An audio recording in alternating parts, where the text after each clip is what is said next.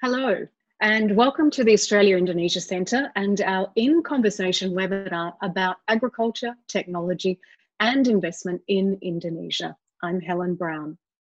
I acknowledge the traditional owners, the Kulin Nations, of the land from which I'm hosting today's webinar in Melbourne, Victoria, and the Yugara people of the land on which our guest, Dr. Scott Waldron, is joining us from in Brisbane and Queensland.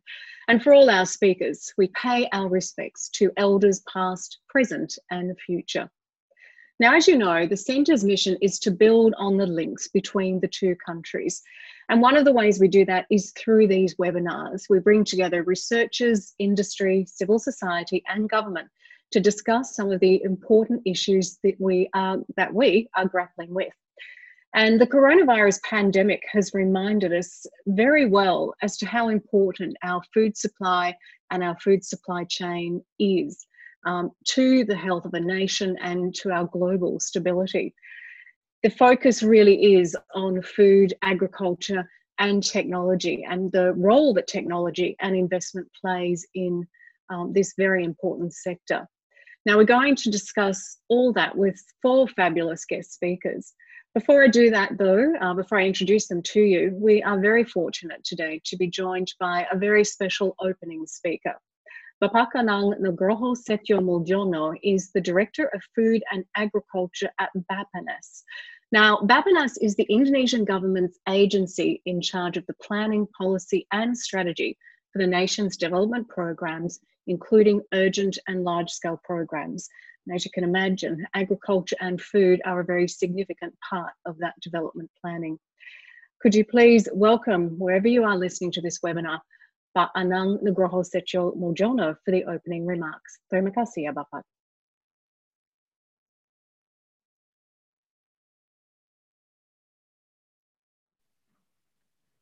Thank you very much indeed, uh, Ibu Helen. Selamat pagi, very good morning to all of you. Uh, thank you very, very much uh, for inviting me for this session. Uh, from Bappenas side, uh, we value this session is really quite uh, timely and important since uh, there are three aspects. First, referring to our great collaboration between those two countries, Indonesia and Australia. We've been enjoying many activities on the partnership we can take the example uh, as uh, like Prisma.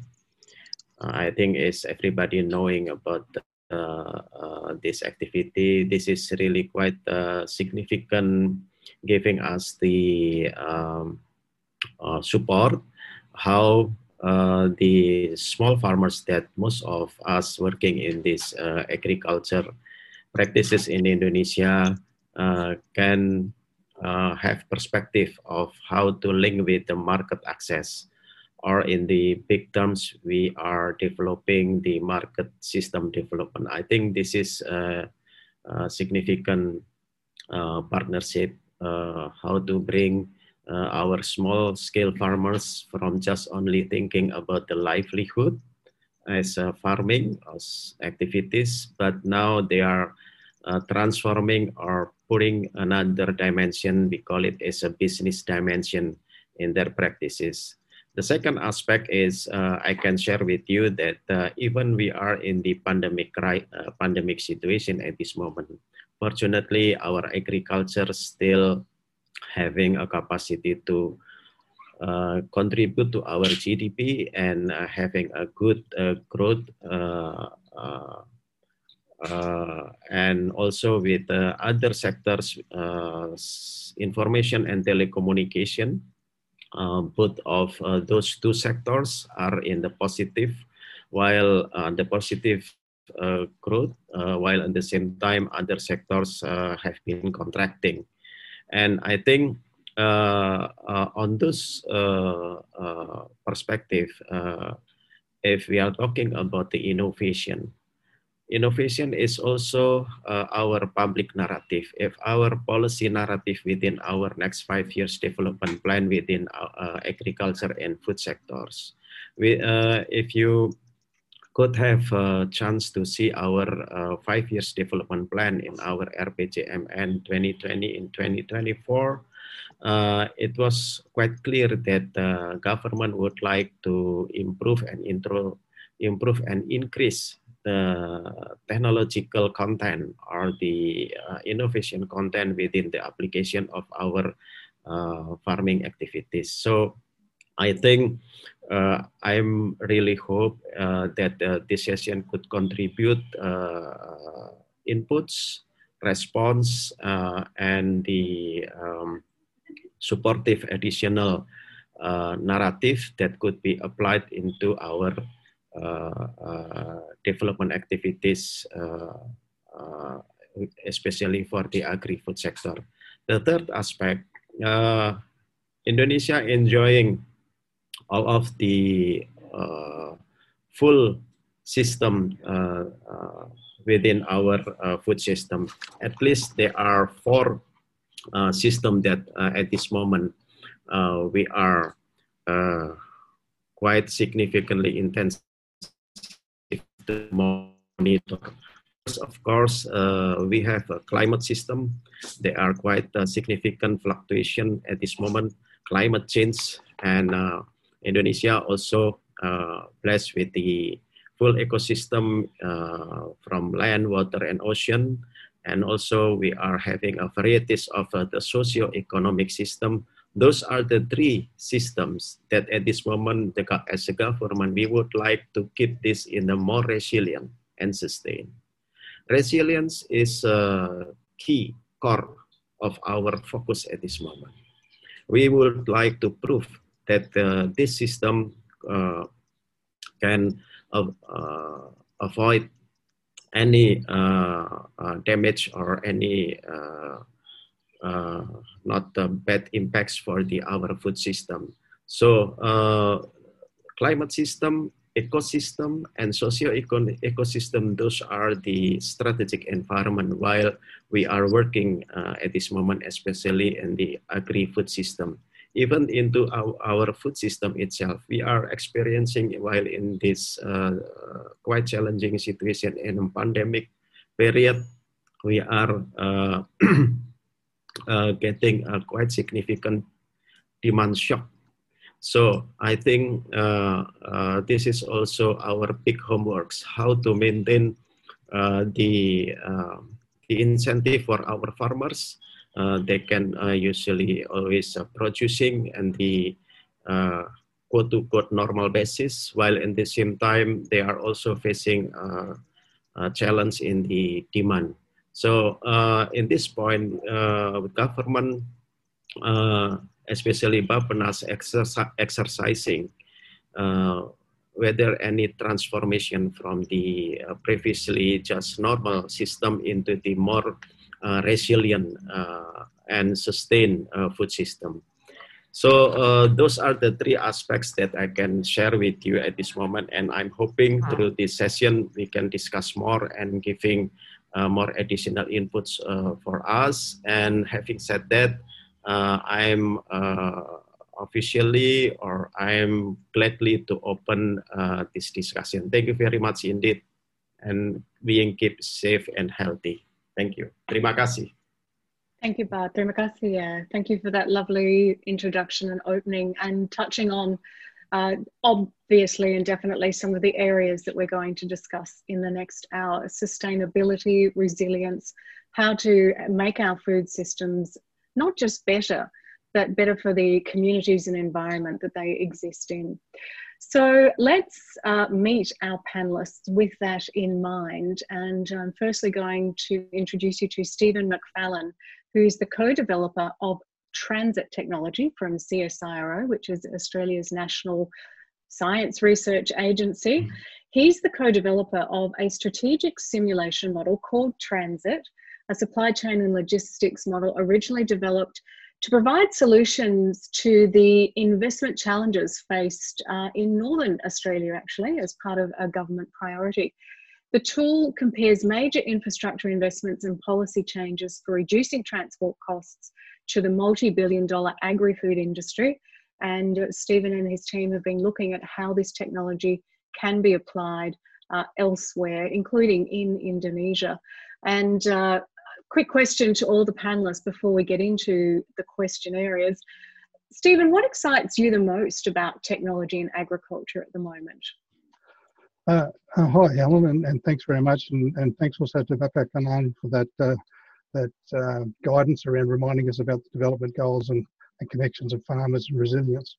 Um, what excites me actually is uh, um, so being a bit of a computer nerd myself, I really enjoy the current uh, computing environment. the the advancements in computing that offers the technology to to do the type of computational challenges posed by the modelling we do. So using these high performance computers and, and the fact that we have remote cloud systems um, allows us to, to generate much more information and uh, provide that information more seamlessly and easily to remote users. Um, so even allowing for the fact that they may have fairly minimal computing technology, it's, it's these advancements really um, are very beneficial, particularly those in the agricultural industry who are in remote locations. Great. Thanks so much, Stephen. And uh, remote locations, I think that's a good point, which we'll touch on later. Dr. Melony Sellars is the CEO and co founder of Genics. This is uh, a shrimp technology company. She herself is a global shrimp or prawn expert, 20 years of experience in aquaculture, and an in depth background in shrimp aquaculture in particular. She has extensive expertise in the application of novel biotech solutions for industry, genetics, and breeding programs. And the company's disease testing technology is used around the world, including in Indonesia. Welcome, Dr. Sellars. Nice to have you with us. What excites you the most about technology and agriculture at the moment? Thank you for the introduction. I think what excites uh, us here the most about technology in agriculture is the rate at which we can drive disruptive change and improve how we uh, farm our food. And so, as an example, historically, with genetic improvement and uh, testing for pathogens to improve production performance, it takes year on year on year on year to obtain small uh, gains in genetics and health status. But with the technology, we can disrupt these industries and make those changes within very short periods of time. And that will build in resilience as we apply the innovative technologies that we're developing for the industries. That's great. Thank you, Melony.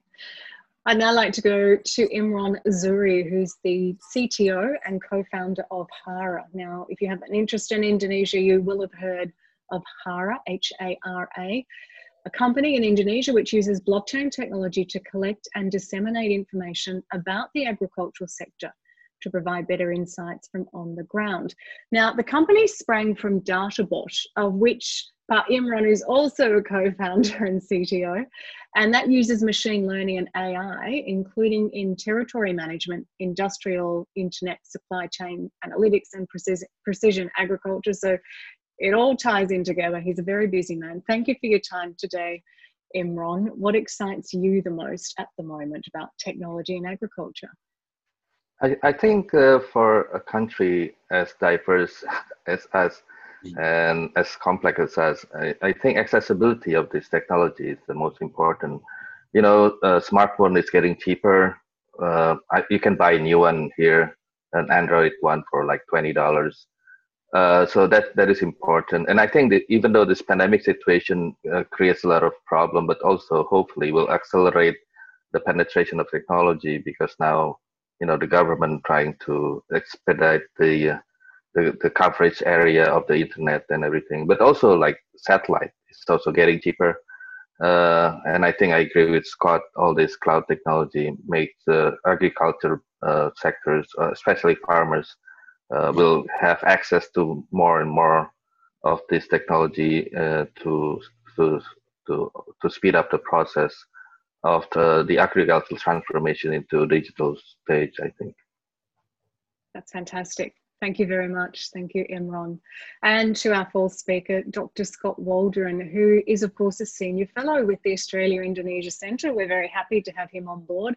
Also, a senior research fellow and lecturer in the School of Agriculture and Food Sciences in the Faculty of Science at the University of Queensland. Uh, Scott grew up on a cattle property. Yay, I come from a farming background too, and specializes in international business, Asian studies, and agricultural economics. Unfortunately, I haven't done agricultural economics, but that's why we have Scott on board. He has conducted 25 agricultural development programs in China, Southeast Asia, and the Pacific, and is co lead researcher on the AIC's PAIR project to look at the seaweed industry in South Sulawesi and find ways to improve production, value add, and sustainability. Uh, Scott, lovely to have you with us today. Thanks for your time. What excites you the most about agricultural technology at the moment? thanks, thanks, Helen, and for the Australia Indonesia Centre and, and colleagues. Um, I, I, guess the most exciting thing to happen in agriculture, probably in history, was the Green Revolution, and um, you know, you all remember there was some brilliant Indonesian agricultural scientists working in international teams that developed um, dwarf varieties, especially of rice, that were able to uptake nutrients without lodging, without falling over.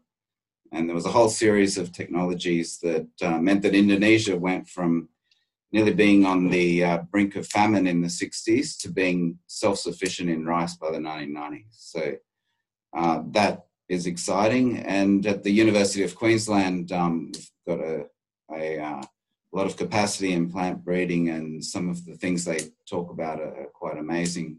Um, especially breeding for uh, for drought tolerance and climate adaptation, which is uh, we're very interested in, and uh, other technology, biofortification, for example. So breeding to overcome micronutrient deficiencies uh, amongst people, including stunting, which we know is a uh, important issue in Indonesia. So those sort of technologies are exciting and, and combined with a whole other series of, uh, of technologies used widely, especially in grains. So uh, remote sensing is important, where you, know, you can use satellite imagery down to 10 square meters and detect individual fields, even small fields in Indonesia, to be able to do crop forecasting and uh, look for nu- nutrient deficiencies. So that combined with a whole series information technology, which is uh, which promises to revolutionize supply chain management and logistics of uh, the sort of things that we're interested in as, as agricultural economists and, and Stephen and others in, uh, in, in transport and management. So that's very exciting. And I guess um, in terms of development projects, we're, we're, we're very interested in the way that these technologies can be applied and adapted uh, on the ground in Indonesia, was dominated by smallholder systems. Thanks, that's exciting Scott. too. Yes, well, now that you've mentioned it, let's have a look at the, I guess, the landscape of Indonesia. You work on the ground uh, in Indonesia, and as you say, that there is deep expertise within that country in the agricultural research sector already. Can you describe to us what uh, it, what that smallholder farmer situation looks like? I mean, in Australia we have lots of different setups for farming. What's the, the dominant scene in Indonesia that you are working with, that researchers are working with? Thanks, Helen. It's a critical question, and um, I think in the last census, 2013, um, they counted about 30 million smallholder farmers, so that's households, um, and average areas of land you know, between 0.1 to, to 0.5 hectares, and those those um, individual individual land areas can be divided between lots of plots. So we're talking about scattered um, farming systems and, and, land areas, and that's critical in for, for, a whole range of production purposes and for technology. And um, it's uh, it, it, it, underpins underpins uh, everything. So the technologies um, that are introduced into that landscape, firstly, have to be suited and adapted for smallholders, so be appropriate in that environment. And there's a whole series of issues then about the dissemination and the extension of technologies amongst um, those sort of fragmented structures. And uh, and it's uh, quite fascinating to see how that works in Indonesia. Um, and Indonesia's got a, a, a very large um, and highly capable extension system. So, talking a whole series of systems from uh, national down to village level and often overlaid each other that are trying to disseminate um, research and technology into those smallholder systems. So, that's critical to understand, and um, maybe the Indonesian uh, mm. colleagues here can speak a bit about that.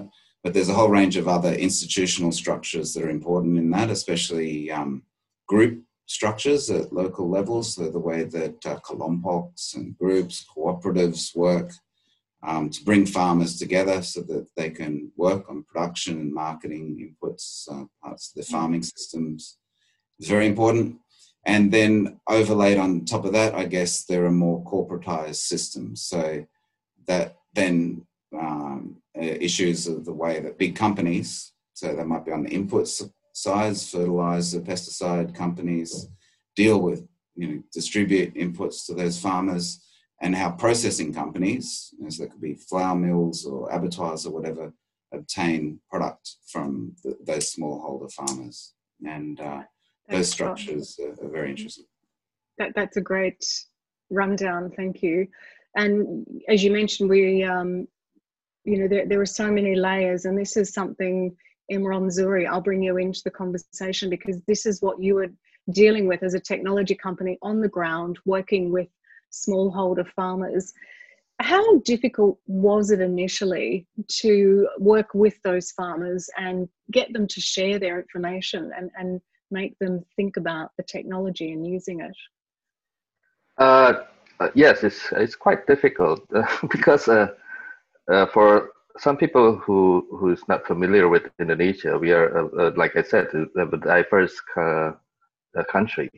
So even a simple information that is required, for example, for the banks to help them to finance their productions, like how big is your land, it can be quite tricky to collect because here I think we have at least 30 major different measurement units uh, in Indonesia, for example. So if you're in Bali and ask the Balinese farmer, they will say, "Oh, my land is about uh, uh, 20 ara." And if you go to Java, they will say, "Oh, my land is 200 ubins and four tumbaks." And and some of these measurements are not actually quite exact. So yeah, so so it, it, it can be quite challenging and even even the, the the farmers itself doesn't not all of them have proper identity uh, so so so we have to start small uh, take baby steps and also introduce the right technology uh, with the right people as well. So you cannot just design everything from your boardroom. You have to go to the field and really understand how they work to to be able to help them to collect all this information. So what we do is to create a simple applications and with the help of the local young people who are more addressed to this technology help the farmers for example to land to do land tagging you know it's a we, we create a very simple apps using gps in their in a smartphone to so the farmers can just walk around the, the land. So then we have a, a, a more much more uh, precise information of uh, how big the land size is, and also the land location and the polygon. So this this this critical information then uh, will be helpful for the banks to help them, and also other stakeholders. So that's just an example of getting just one information. Okay, so mm, so yeah, yeah but but uh, but it's not impossible Right. Was was how do the local farmers feel about using technology? Were they a bit um, unsure at first, or even suspicious about what you were trying to do? Uh, of course, uh, uh, it's not always that easy, and and sometimes the the surprise is because they see the benefit from other angles. Like for example, uh, when they we, we first helped them uh, measure their land, and they were quite thankful to us because finally they said, "Oh." at least I know now when my father inherited the land, he was quite fair. so, so I did. So my brother doesn't get more than me. So it's okay. So you know, uh, but So, so yeah, so you have to work within their frame of mind. So I think the biggest challenge is how to make technology relevant to them, uh, to, to for them. Mm. Thank you. And uh, I will mention that we do have our our chat room or our Q and A open. If you'd like to pop a question in there sometime um, during the course of the webinar, we'll definitely have a look at them and, and pick some out. We've talked about the smallholder farmers, and I'm going to go to Dr. Melony Salinas now because my understanding, Melony, is that you're working from our discussion with a, a bigger kind of farming, one that um, is very switched on to the problem that they want to solve. Can you explain to us the work that you're doing in Indonesia? Sure, thank you. Uh, so we're working with, um, I guess, medium to larger scale shrimp farmers in Indonesia to be able to help them to identify the risks of production earlier. So, one of the biggest production risks in shrimp culture are pathogens or diseases. And so, using the Genics technology, we're able to tell them three to four weeks earlier than when they have sick animals what pathogens in their culture systems, and those pathogens are about to increase in presence and prevalence. And so, with that information, we're helping farmers to detect pathogens early and be able to implement management decisions that improve the profitability of a crop. Now, those management decisions uh, can be very basic things, but they're very impactful in terms of the profit that the farmers are achieving. Uh, so, if a farmer, for example, detects pathogen four weeks earlier than when he sees sick shrimp, he can say, Well, I have aerators, so I can put more air into my ponds and my shrimp will grow better and be able to withstand the pathogen as they grow, and he'll still have a very profitable crop. Or he may be able to reduce feed inputs, um, stop sharing the nets of that pond with the other ponds, tell his neighbors to be cautious and wary.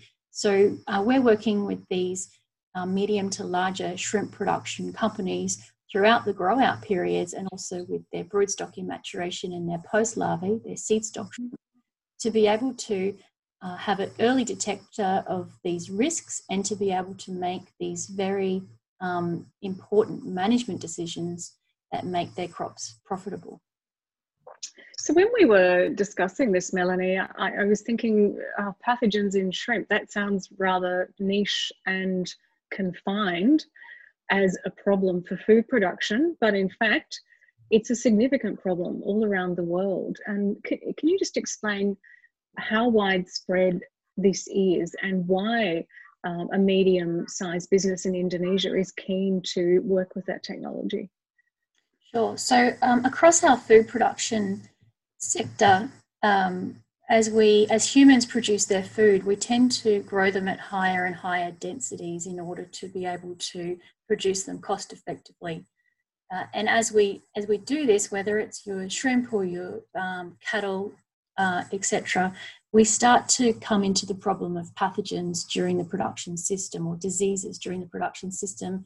And because they're in close contact with each other you start to get the movement and spread of diseases and pathogens much more rapidly and so this is a common problem um, that we can really help to better understand and strategies so that we can start to um, have a more secure food production channel uh, for humans.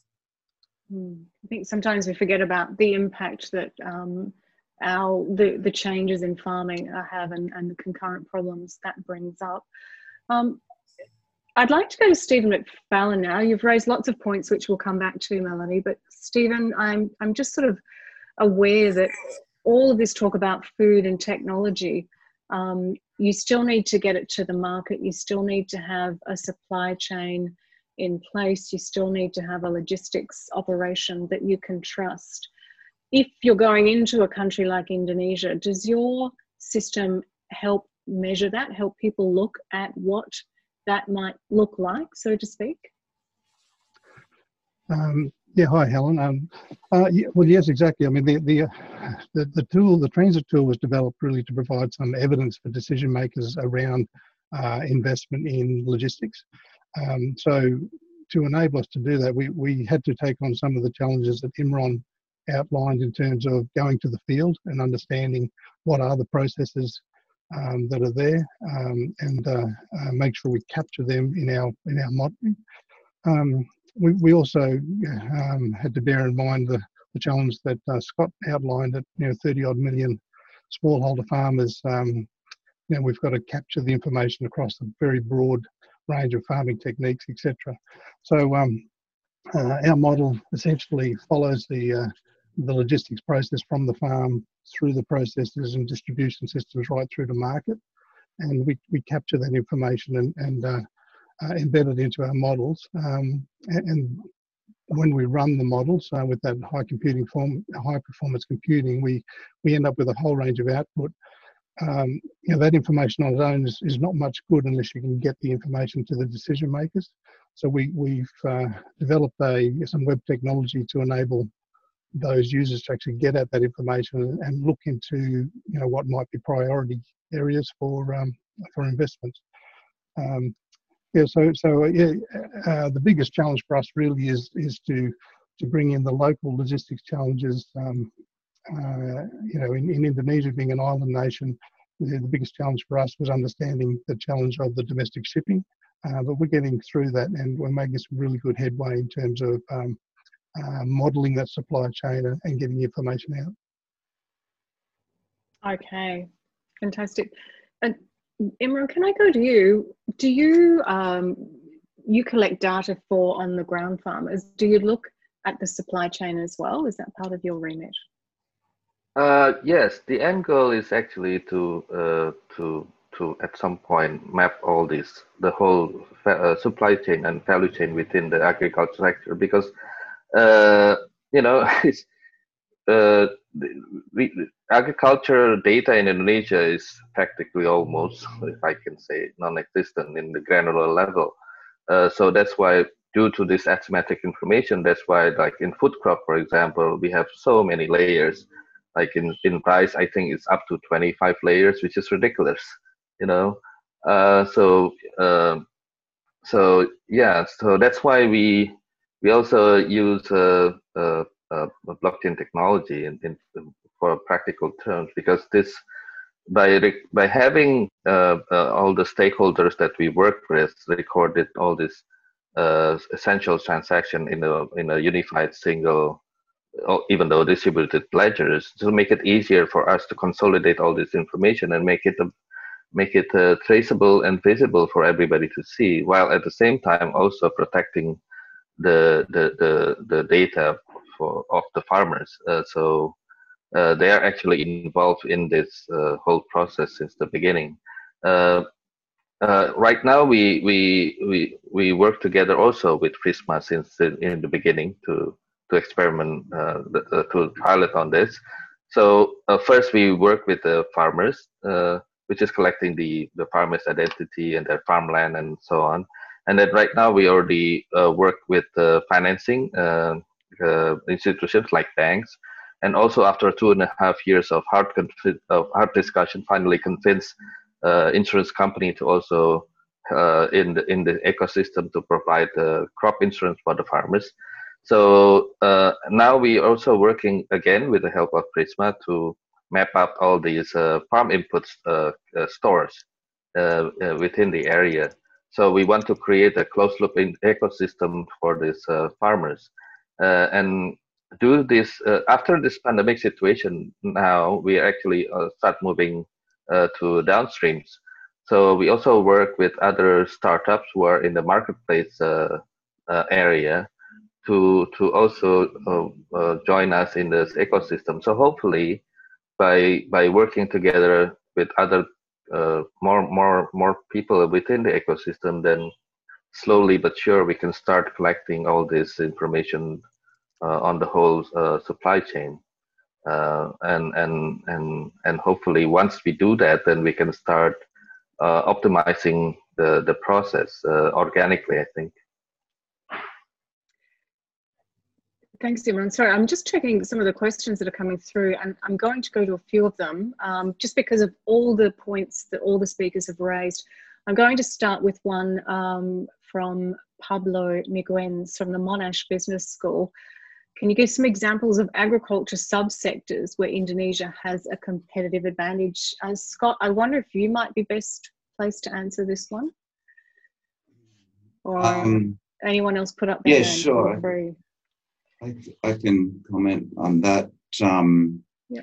I guess there's a number of different ways to look at competitive advantage, and especially through productivity. But uh, one way is through export performance, and um, yeah, I mean Indonesia is uh, well known as being um, a very big exporter of plantation crops, or what's called the state crops in Indonesia. So things like rubber and cocoa, palm, coffee, tea. Um, um, so Indonesia obviously a comparative advantage um, in those crops because of the agroclimatic conditions. But um, interestingly, even even those big crops, those big plantation crops, which probably started in colonial era, um, all of those now are dominated by smallholders, and so um, smallholders are participating in that growth, and it's a source of competitive advantage um, for Indonesia to, to have that many many smallholders in those estate crops and other things that we work in, including um, coastal fisheries and seaweed. And um, and I guess at maybe a level down, a medium level export performance, probably talking about things like fruits and nuts. Um, and there's a lot of variability. Indonesia imports a lot of potatoes and exports a lot of spices, for example. Um, and I guess at the at the end that most um, economists would say that Indonesia has less of a comparative advantage in those big broad acre crops of cereals and, and grains.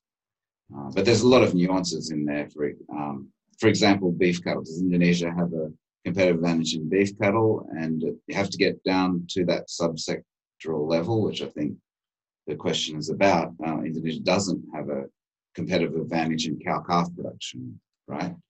Because uh, it needs to be low cost, but it does have a competitive advantage in feedlots where there's intensive feeding and um, there's cheap sources of feed, especially from those plantation crops that we talked about earlier. So there's a lot of nuance there, but that's a quick overview. Yeah, a big question and well answered. Thank you. Um, got a couple more questions from our audience. I'm going to go to Stephen first. There's one directly to you from Teddy K who would be the best institution to host your model here in Indonesia? I'm guessing. How, how can the private sector access the data, the modeling? As Imron said, reliable agricultural data is difficult to access in Indonesia. This gives you a good chance to explain how you collect data on the ground, I guess, um, Stephen. Uh, yeah, um, thanks very much, uh, Teddy. I, I, the, it is a twofold question. So the, the first question is about how do we, we get the data on the ground. So we, we've teamed up with a, a group of lo- local researchers in Indonesia uh, through Petri Mitra Asia Lestari, um, led by John Ackerman. Um, and that team works very hard to arrange field visits for us to, to go and see the various crops um, through the whole supply chain from the field through to the various processors, rice processors or sugar refineries, um, feedlots uh, right through the market. So, um, so we follow that through, and we we take uh, we collect a lot of data along the way about um, elements of the supply chain and logistics process. Um, so that information is highly valuable, and you know you don't get it from downloading data sheets. You've, you've got to be on the ground to collect that. Um, so we take that information and we combine it with the best information we can get from the various ministries around um, you know, harvest yields, etc. Um, so the Ministry of Agriculture and uh, Ministry of Transport and the likes um, have been very supportive. Uh, we've, we've met with them a number of times and they have provided us some really useful information around that sort of thing. Uh, as have um, enterprises such as Bulog, um, uh, etc. I think the second part of the question is who, who might host it. Mm. Look, there's a there's a whole heap of discussion there uh, around that. You know, I suspect that Bappenas may well be uh, an agency that would be uh, an ideal candidate. Um, you know, our hopes is the tool will be embedded in, in government, um, be it Bappenas or other, uh, and, and, supported with um, trained in-house technical capability to add capacity for these agencies. Because um, the tool can do more than just give you the, the lay of the land. So it doesn't just give you a baseline. Once you've got that and you're satisfied it looks about right, you can then change elements of the system and see what sort of productivity benefits might arise. Uh, and that's probably one of the, the, the key values of the tool. Um, so you can compare a range of different investment options and see where you might get productivity benefits and also where those benefits play out. So, you know, whether they're sort of focused on one part of the system or whether they, they get end up downstream down to the small holders or etc. Mm. Um, look, I could go Thanks. on. I could go on. No, no, I think I think that gives us a good idea, and and the fact that you know our Bappenas, um, who we had the director of agriculture as our guest speaker, is is taking an interest in this sort of technology. It gives you some idea of the direction that Indonesia wants to move in and how that aligns with their policies as well. Um, we have another question, and I'm going to go to Melony for this. Melony, because of your experience as a company going into Indonesia and working with a medium sized to larger business, um, the question is from Richard Humphreys. Is technology enabling larger companies an entry into the agricultural sector in Indonesia, or is the focus on enabling local farmers to improve their production? Um, given the work that you've been doing so far, Melony, would you mind answering that? Yeah, thank you. So I, I think it's a combination of, um, of both of those. Uh, at the moment, it really is focusing on the, the current players in the market and uh, disrupting how they farm shrimp to improve profitability. But there is a lot of interest uh, from the investors, especially in the archipelago region, for shrimp production um, as they look to expand in those regions. And there's a lot of government initiatives in Indonesia which are supporting those. And so for those investors, um, it, it, really will just drive uh, disruptive and a different type of business model for shrimp farming as they invest and move into that. So um, I, would say it's a combination of both. Uh, definitely, uh, people that are already farming and implementing the Genics technologies are on the ground doing that today. Um, whereas your, your investment group are um, starting to talk about it and look about look at how to implement that uh, moving forward. Mm, that's great. Thanks so much, Melony. Um, you mentioned you've all mentioned scale, and um, I'd like to ask uh, Imron about this because one of the key challenges or one of the key elements that you think needs some that there needs to be focus is not just um, helping farmers but creating sustainable agriculture um, and showing that it's sustainable quickly because the amount of arable land in Indonesia is going to other sectors and uses. And you also mentioned, Imron, not only do we need to prove the, the value of agriculture, but to have technologies that can scale up quite quickly. Can you just talk us through that a bit? Why you why you have that view? Uh, yes, because like for example, in food crops, the smallholder farmers really are small. the average uh, land in Java, for example, for rice uh, uh is around 0.28 hectares. So it's a quarter of hectares you know, it's it's if if we don't do something for a lot of these farmers, it's not enough to make a living. So the tendency is uh, for a lot of them try, trying to sell their land. So I, I don't I don't know the latest one, but I think at some point the the average uh, uh, land conversion in this country is around four percent. So we have to move fast. We have to move quickly.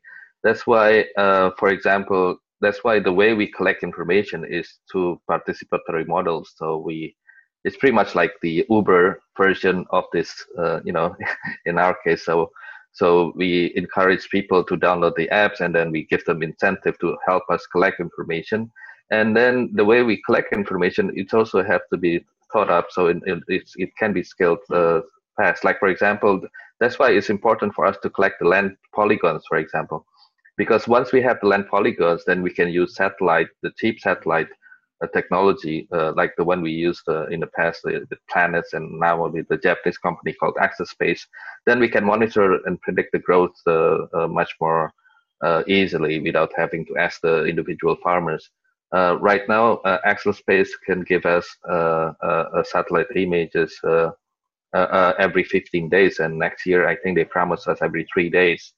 So by combining these uh, participatory models, you know, uh, uh, pretty much like Uber version of, of it, and also the, using this other technology, and by thinking through what kind of data. So we don't try to collect as many data as possible, but uh, critical data that we can use to make this process scaled. And I think the other the other thing, the strategy that we have to use is collaboration. So we we collaborate with banks and we collaborate with insurance company. We collaborate with other uh, agri-tech, like for example, in insurance, we collaborate with uh, another startup uh, that specializes in insure tech. In marketplace, we collaborate with other uh, uh, agri-tech also that specialize in marketplace. I, I think if uh, if we have to to work in collaborative fashion and we have to create a platform that allows this uh, this all these components to work together so so we can scale this uh, uh, uh, as fast as possible. That's mm-hmm. the the objective because we are racing against this this land conversion rate. Like in, in some part of Java, it's even worse. I think in some area, uh, is even go as high as 8%. Imagine that 8% land conversion. That means in 15 years, that area doesn't have any agricultural land, mm. which is sad. This is a sobering statistic. Steve, uh, Scott Waldron, sorry, um, I'm going to go to you. I've got a question which I think ties in with some of the research that, you, well, your research perspective will help. Uh, in beef and seaweed in Indonesia, it reveals a lot about those sectors and where innovation is needed in those sectors and perhaps where other uh, the technology from other places can be of value. And we have a question from Paul McCardle on the recent trade agreement or economic agreement between the two countries, um, which talks about market complementary, um, finding industries that have complementation. So, what areas or types of enterprises might fit that narrative? And, and you seeing that in the research you're doing in the beef and seaweed sectors? Um, well, as I was um, alluding to before, uh, beef is one sector where there is a lot of complementarity between um, between Australia and Indonesia, and, and there are others, especially in grains, for the reasons we're talking about. But um, I might just um, talk a little bit about seaweed, we can, because this is the subject of um, the, the project we're doing for the Partnership for Australia Indonesia Research. And um, it's quite fascinating, really, that um, in the 90s, Indonesia produced very little seaweed and it's gone to a position now where it dominates the production of um, red seaweeds. So they're especially used uh, for carrageenan, so, which is used as a gelling compound in, in foods. Um, and Indonesia, the, the, the issue um, that is outlined by the, by, including Bapenda and presidential decree government roadmap is uh, Indonesia produces all this seaweed. Um, the problem is that it's being exported in unrefined or semi-refined um, form. So the question then is how Indonesia can add value to that product. So do more domestic processing um, to increase the value of the product, to increase employment, to increase government revenue so they can provide services. And uh, it's it's it's a very interesting in, industry that and Indonesia is trying to promote this by generating new food products, um, the use of seaweeds in cosmetics and pharmaceuticals, fertilizers, biofuels, um, uh, with a lot of food chemists and in, in industrial organization specialists working through that. And um, I, I, think this sort of thing is critical for Indonesia. So instead of just ex- exporting raw products to be able to do more value adding and move up global value chains uh, to generate more industry, more uh, activity. And we're talking about agricultural technologies here, but um, really a lot of those off-farm technologies in the processing sector is critical for, for getting agriculture moving, increasing production, increasing incomes of smallholders. Mm. That's great. Thanks, Scott, for, for giving us that. Uh, we've got time for one more question and, or maybe two. Let's see how we go. I'm going to direct this to Stephen because this is a, a problem uh, that exists, not just, well, not a problem, it's, it's the way the system's set up in different countries. In Indonesia, this question from Yoga Muda Aditya. Uh, the farmers are facing a price risk because of the many intermediate middle men. Um, do you see the farm to table agri tech could solve this sort of problem or situation. Obviously, it means you know neighbors in different parts of that supply chain, uh, and in their opinion, many agri-tech act just like the digital middleman. Oh, and I might go to Imron for that. So there we go, a mm-hmm. two-parter.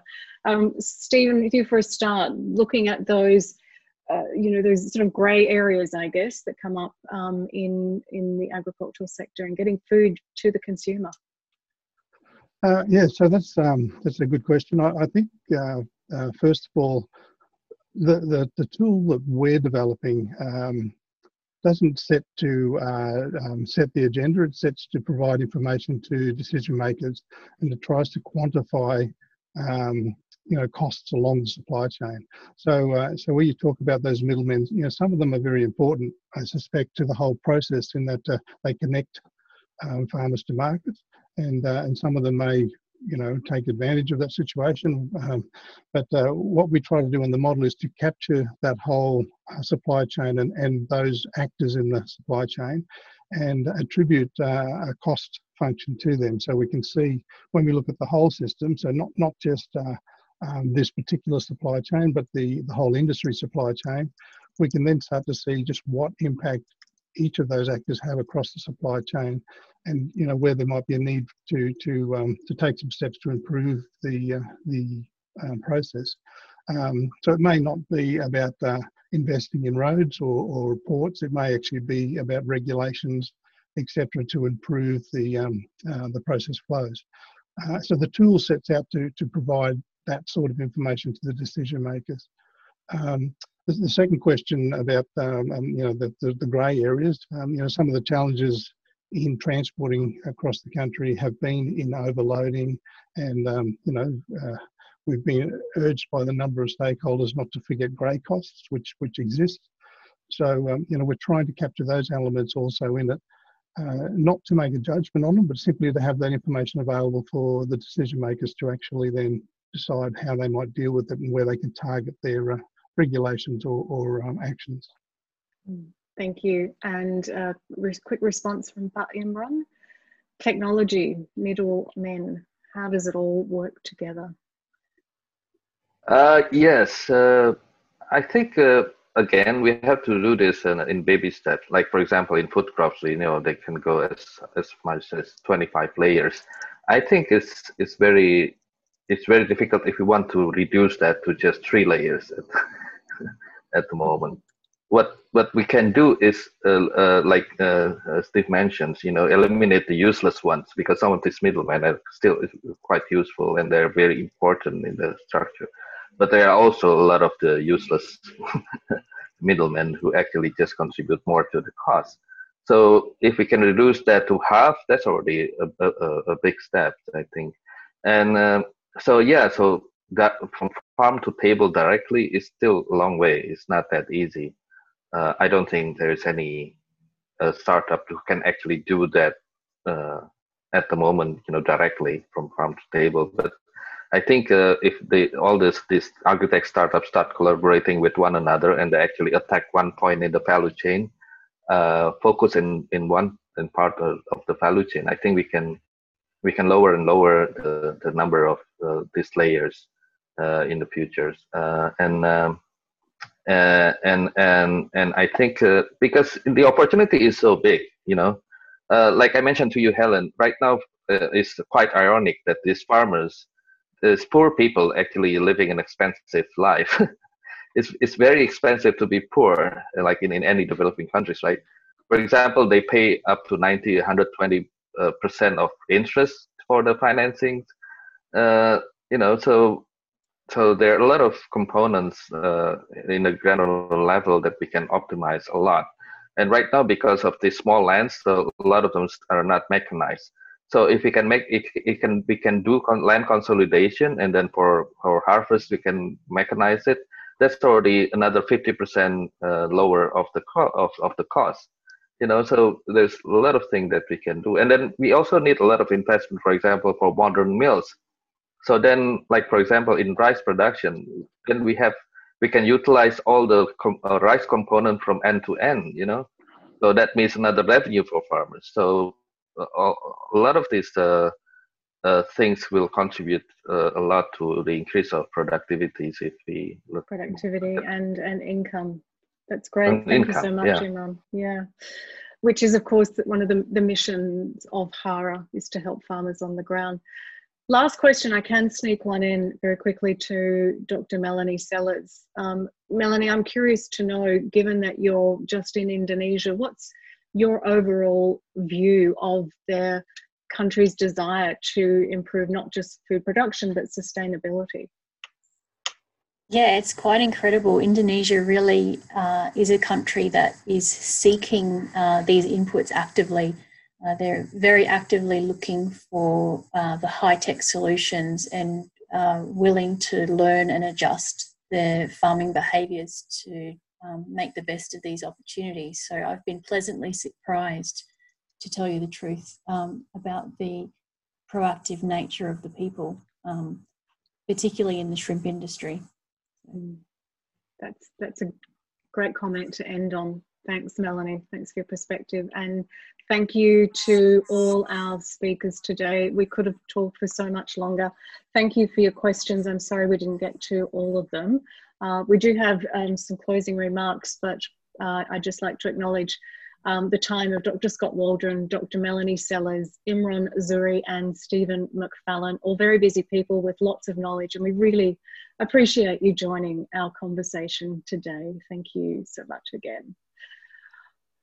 And now to end this great in conversation on agricultural technology and investment between Indonesia and Australia, I'd like to invite Alison Duncan to the room the Minister Councillor for Economic Investment and Infrastructure at the Australian Embassy in Jakarta, of course, for the Australian Government. Alison, thank you so much for joining us today. Thanks, Helen. Uh, and it's great to see such good present, good participation in the event. Um, I'd like to echo your thanks to Stephen, Melony, Scott, and Imron for such an interesting and useful conversation. Um, I really enjoyed their insights on how innovation is able to transform Indonesia's agriculture sector and supply chains. It's clear that there are some really good opportunities here for smart investors and for ag tech companies in Australia. And of course, with our new Indonesia Australia Comprehensive Economic Partnership Agreement, um, it addresses some of the impediments to increasing Australian investment in Indonesia.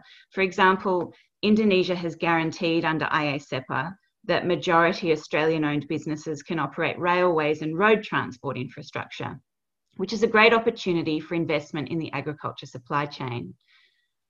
I welcome the partnership between CSIRO and Bappenas to further develop transit for Indonesia. As we heard from Stephen today, strategic supply chain investment has the potential to unlock significant productivity growth and it also supports employment in Indonesia. And both of those things will help to power Indonesia's post COVID economic recovery. I hope that this collaboration will enable closer economic investment and investment ties between our countries to support inclusive growth. I also recognise the great work of Australian and Indonesian innovators to improve the productivity of this really important sector. And it's been great to hear today from both Genics and HARA about the transformative impact their technologies are having in Indonesia. And um, Pak Anang and Pak Imron both talked about our Prisma program. Um, that's our partnership for promoting rural income through support of markets in agriculture. Um, and it's great that um, HARA is collaborating with Prisma. Um, there's clear alignment here with our mission to help spur growth along the value chain by reducing constraints and barriers to farmer productivity. I think the discussion today has also really highlighted the power of collaboration between Australian and Indonesian researchers. It's been great to hear from Scott about how the partnerships fostered through the Australia Indonesia Centre's PAIR program are helping to boost production, add value, and support sustainability. And I'd also like to, of course, thank AIC for hosting this great discussion as part of their In Conversation speaker series. And thanks to Helen for moderating. Uh, the Australian government is always keen to support our ongoing collaboration with Indonesian partners and to promote ag tech and, ag tech and investment in Indonesia. So thanks again to everyone for participating. Thanks, Alison Duncan, for those very kind words. We appreciate that. And great to have you join us for the webinar today. Now, we do have a little survey at the end. We'd love you to fill that out just so that we know we're delivering uh, something of value to you. I'd also like to remind you about our Real Oz Ind short film festival slash competition. The winners have been announced and we got them up online until the end, um, oh, sorry, till the 1st of December, end of this of November, lost track of the months. Uh, until the 1st of December, you can go on and actually see the winning films. There's some brilliant short films in there. Um, hopefully that just showed you the web page that you can go to. Um, you can watch it at your leisure and also learn more about this competition, film festival, which has been going for five years now. We have a retrospective available as well. Now, this webinar actually finishes our In Conversation series for the year. Sad to see it go. Uh, but we will be back um, with some more exciting discussions. We're planning those at the moment. And of course, we will be looking at how Indonesia and Australia can grow stronger together and be stronger partners in the region. So keep an eye out. We'll be keeping uh, information coming to your email or to your WhatsApp or however you get it to let you know what we're up to and how you can join into our next conversation. Thank you for your time and looking forward to having you join us again soon.